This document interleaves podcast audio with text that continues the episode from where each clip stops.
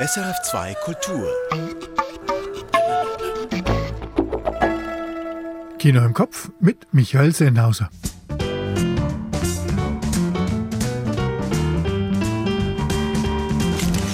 Herzlich willkommen zur letzten Ausgabe vor unserer Sommerpause. Wir drehen nochmal auf mit Indiana Jones and the Dial of Destiny, der mich nicht so ganz zu packen vermochte. Mit Disco Boy, der mich und George Wirsch, der ihn vorstellt, ziemlich verführt hat. Mit Divertimento, der Spielfilmgeschichte des gleichnamigen Symphonieorchesters aus Frankreich. Und mit einer Graphic Novel zum 150. Geburtstag der Filmpionierin Alice Guy Blaché. Dazu, wie gewohnt, Tonspur und Kurztipps. Hua! Hier also jene fünf Filme, von denen wir meinen, dass Sie sie nicht verpassen sollten. Disco Boy von Giacomo Abruzzese. Fremdenlegionäre auf dem Dancefloor. Eine Art Apocalypse Now Light mit einer Spur Migrantenmirakel. Ziemlich verführerisch. Disco Boy von Giacomo Abruzzese. Mehr dazu folgt gleich. Un Petit Frère von Leonore Serrai. Die Söhne der stolzen und freien Rose blicken zurück auf die Migration mit ihrer Mutter von der Elfenbeinküste nach Frankreich. Eleganz statt Elend, Mut statt Misere. Un Petit Frère von Leonore Serrai. Reste un peu von Gad Elmaleh. Der jüdische Comedy-Star filmt mit seinen echten Eltern seine vielleicht echte Konversion zum Katholizismus. Witzig, herzlich und verschmitzt. Peu von Gad Elmaleh. La Montagne von Thomas Salvador. Eine Bergsteigerfabel mit Ökohauch und Spuren von Midlife Crisis. Ein leuchtender psychedelischer Trip, der den Kinobesuch mehr als wert ist. La Montagne von Thomas Salvador. La Syndicaliste von Jean-Paul Salomé. Isabelle Huppert in der Rolle der realen Gewerkschafterin Maureen Kearney kämpft gegen Täter-Opfer-Umkehr. Ein sehr französischer Politthriller direkt aus der Realität. La Syndicaliste von Jean-Paul Salomé.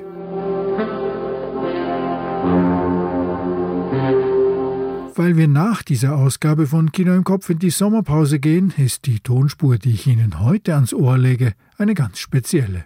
Sie kommt ohne Worte aus. Alright, folks, Showtime. Welcher Film beginnt mit dieser unverkennbaren Soundcollage?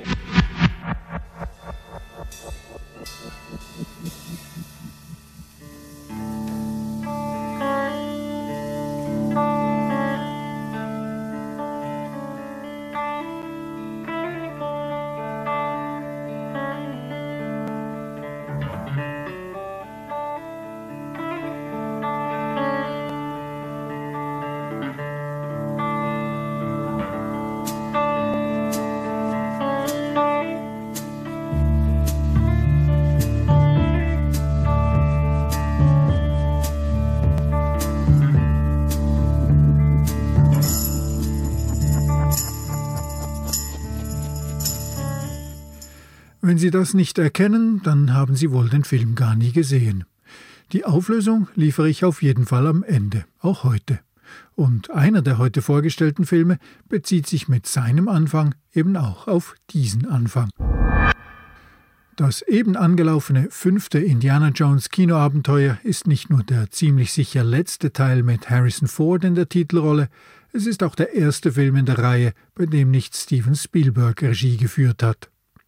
Indiana Jones and the Dial of Destiny dreht sich um eine geheimnisvolle Zeitmaschine. Der deutsche Filmtitel nennt sie Das Rad des Schicksals. Das ist nicht ganz unpassend.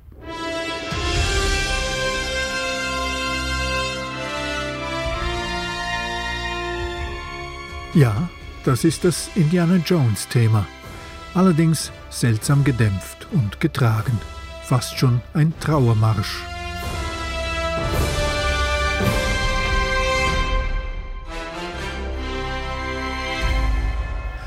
42 Jahre nach seinem ersten Indiana Jones Abenteuer schwingt der mittlerweile über 80 Jahre alte Harrison Ford zum letzten Mal die Peitsche.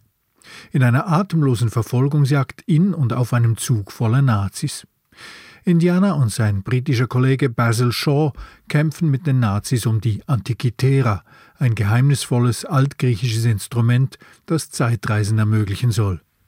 Für diese Vorgeschichte wurde Ford digital verjüngt. Jahrzehnte später taucht beim nun eben frisch pensionierten Archäologieprofessor Dr. Jones seine Patentochter auf, auf der Suche nach eben dieser Antikythera. Warum jagst du dem Teil nach, das deinen Vater in den Wahnsinn getrieben hat? fragt Indy entgeistert. Dad told me you found something. On a train during the war. A dial that could change the course of history. Why are you chasing the thing that drove your father crazy? Nun, offensichtlich aus dem gleichen Grund, der uns Zuschauerinnen und Zuschauer ins Kino treibt, wenn Indiana Jones auf dem Plakat steht.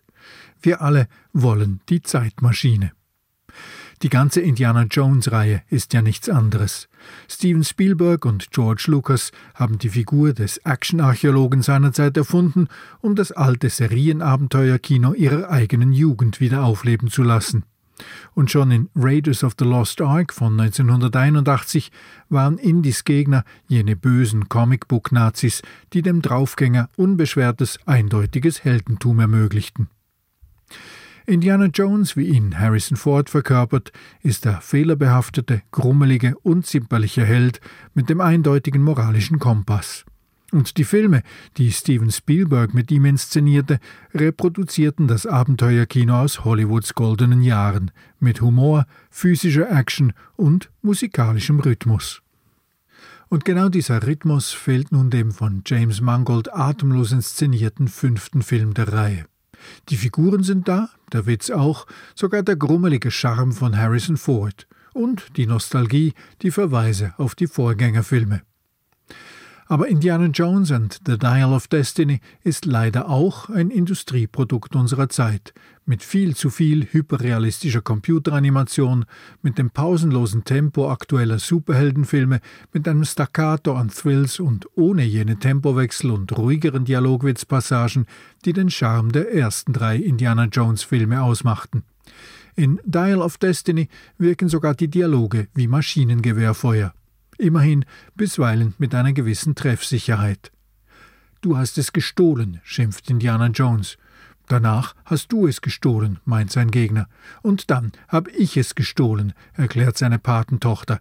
Das nennt sich Kapitalismus. You stole it. Then you stole it. And then I stole it. It's called capitalism. Alles gestohlen, alles durch die Zeitmaschine gedreht, alles schon mal dagewesen.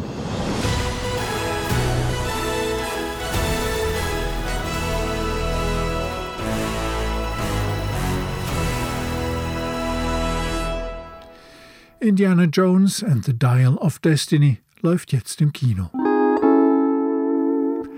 Disco Boy, so heißt ein neuer Spielfilm, der trotz seinem Titel erstmal vordergründig gar nichts mit Popmusik zu tun hat. In Disco Boy geraten ein Fremdenlegionär und ein nigerianischer Freiheitskämpfer gewaltsam aneinander. George Wirsch. Ein Militärhelikopter überfliegt die Mangrovenwälder des Niger-Deltas. Wer genau hinhört, merkt, das Rattern der Rotorblätter ist diskret unterlegt mit pulsierenden elektronischen Beats. Ein solcher Klangeffekt ist an sich nichts Spezielles, aber in diesem Film ist er es. Denn Disco Boy sucht explizite Zusammenhänge zwischen dem bewaffneten Konflikt, den der Film da erzählt, und cineastischen Einfällen, die auf pochenden Rhythmen und tranceartigem Tanz basieren.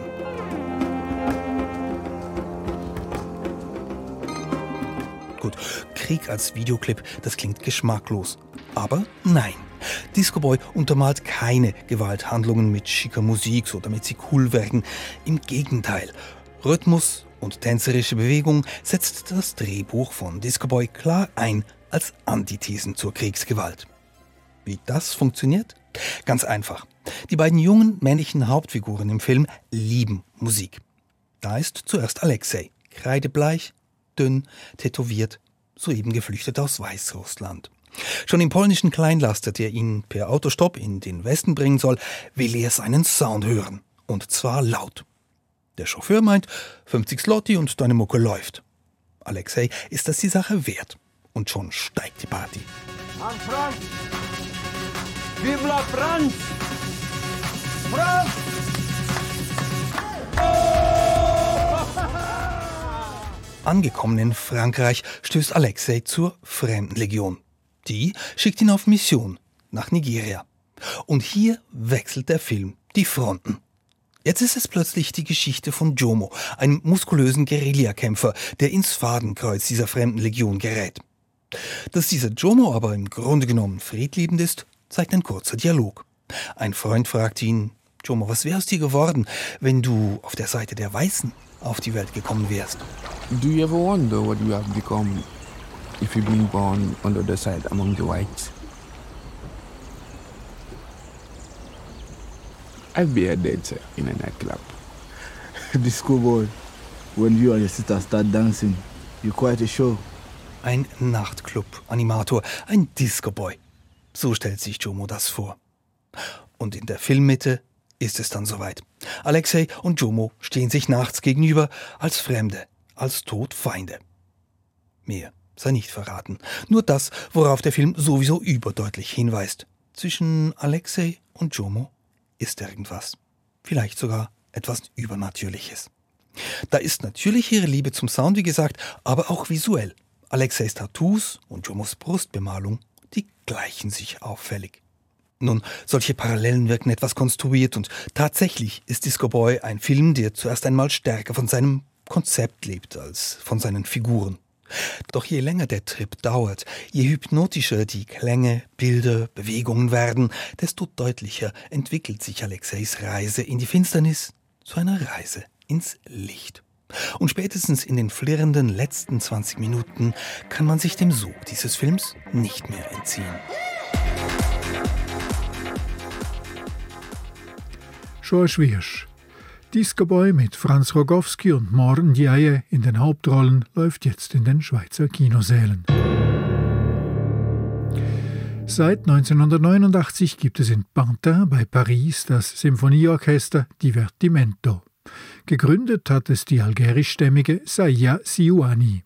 Mit 21 Jahren gegen alle Widerstände als nicht weiße Frau, als Dirigentin, als Außenseiterin für Außenseiter. Nun zeichnet ein französischer Spielfilm die Erfolgsgeschichte von Saya Siwani und ihrer Schwester nach. Der Titel des Films? Ganz einfach Divertimento. Ich habe die Regisseurin zusammen mit ihrer Hauptdarstellerin getroffen. Fetouma und Saya Siouali. Die Schulleiterin am renommierten Lycée Racine hat Mühe mit den Namen der zwei neuen Schülerinnen in der Musikklasse und die samt und sonders weißen und privilegierten Musikstudenten beginnen auch gleich zu spotten. Gibt es überhaupt klassische Musik in Saint-Saint-Denis?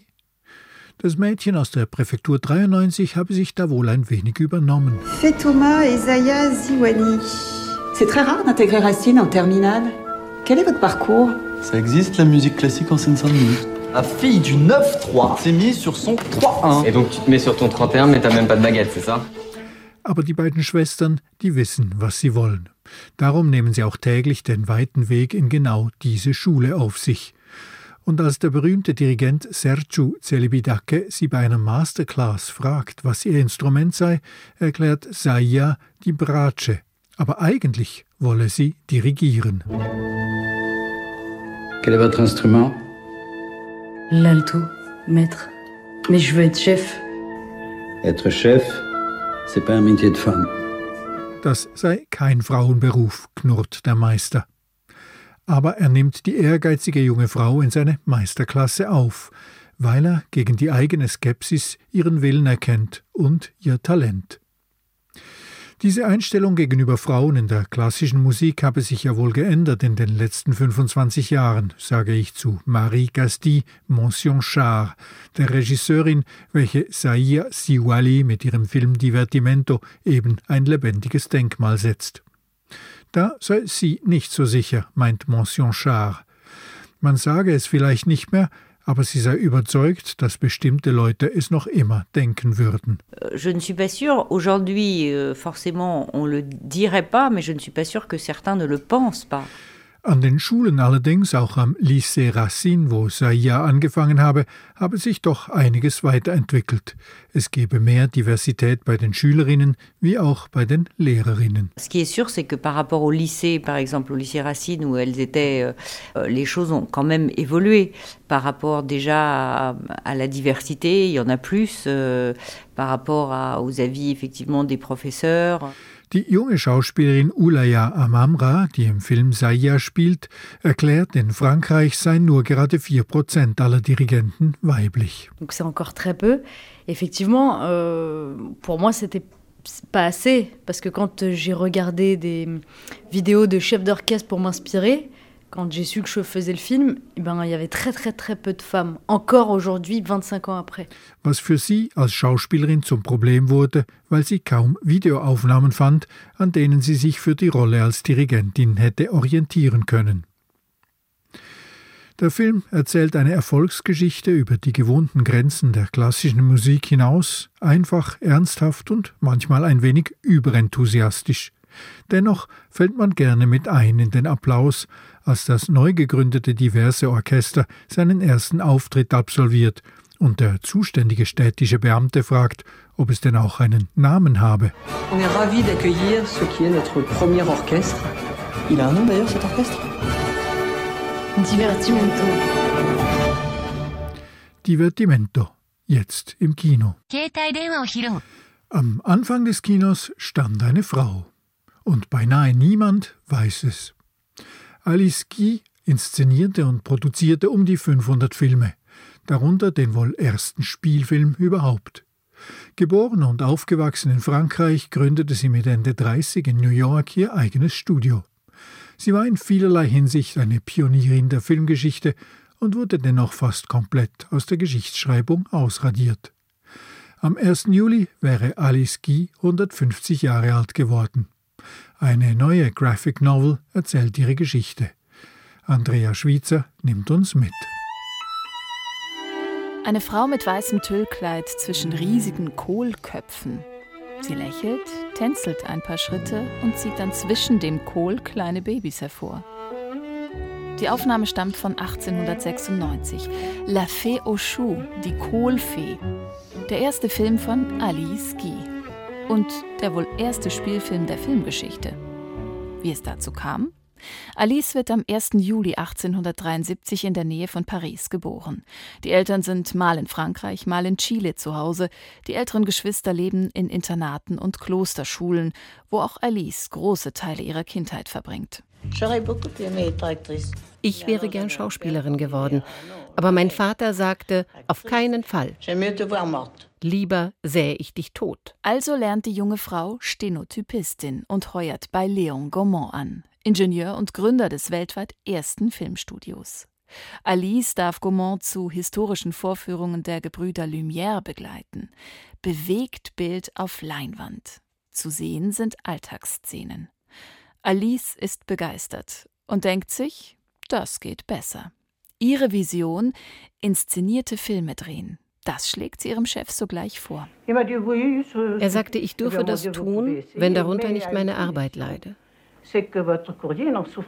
Die Graphic Novel von José Louis Bouquet erzählt diese ersten Jahre so ausführlich, dass keine Sogwirkung entstehen kann. Erst auf Seite 130 dreht Alice Guy diesen ersten Spielfilm der Filmgeschichte. In ihrer Mittagspause der Beginn einer unglaublichen Karriere.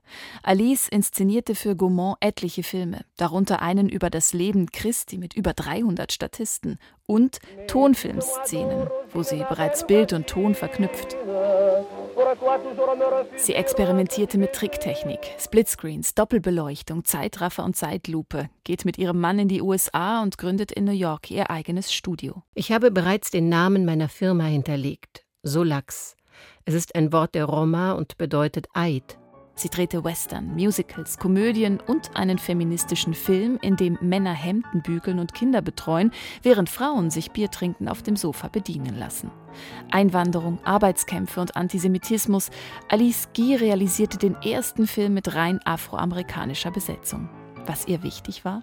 Ich habe in meinem Studio überall Plakate aufgehängt. Sei du selbst. Mehr habe ich von ihnen nicht verlangt. In der Graphic Novel wird das chronologisch und unkommentiert erzählt. Ohne Vorwarnung springen die Bilder von einer Szene zur nächsten. Die Dialoge wirken dadurch oft aufgesetzt. Ich bin so erschöpft. Natürlich. In zwei Jahren hat die Solax über 200 Eintakter produziert. 50 Stunden Programm. Du leitest eine ganze Armada von Drehbuchautoren, Schauspielern, Regisseuren, Kostümbildnern und Arbeitern. Du hast ein Studio in Flushing gebaut. Das von Gaumont war zu klein geworden. Aber du lässt ein neues, noch größeres in Fort Lee bauen.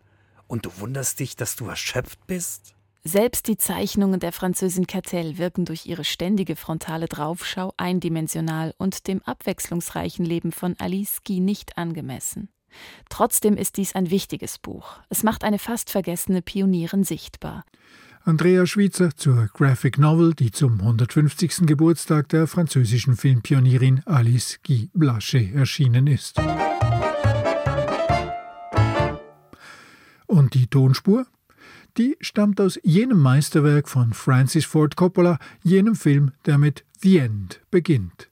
Apocalypse Now von 1979. Zu den elektronisch verfremdeten Geräuschen eines Helikopterrotors sehen wir die Palmenfront des Urwaldes, gelbe Rauchschwaden ziehen vorbei und zweimal das Landegestell eines Helikopters. Plötzlich steht der ganze Dschungel in Flammen und Jim Morrison and the Doors singen This is the End.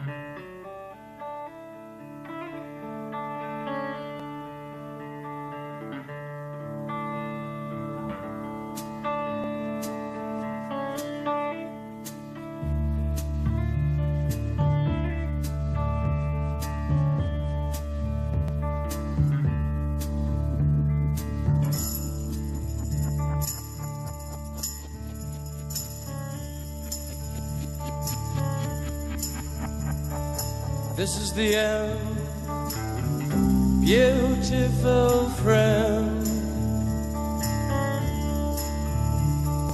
This is the end,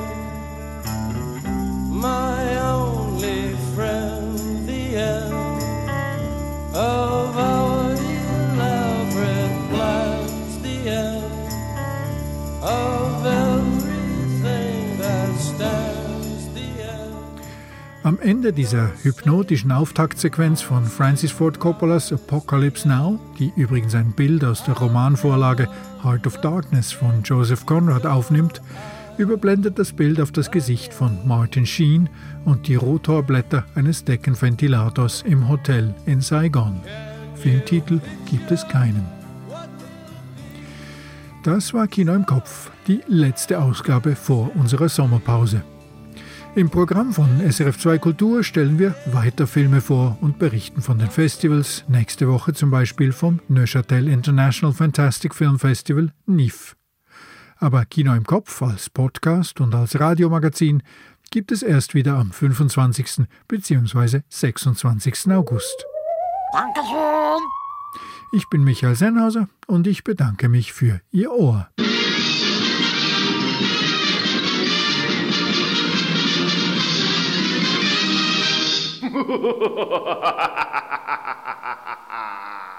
Erfahren Sie mehr über unsere Sendungen auf unserer Homepage srf.ch.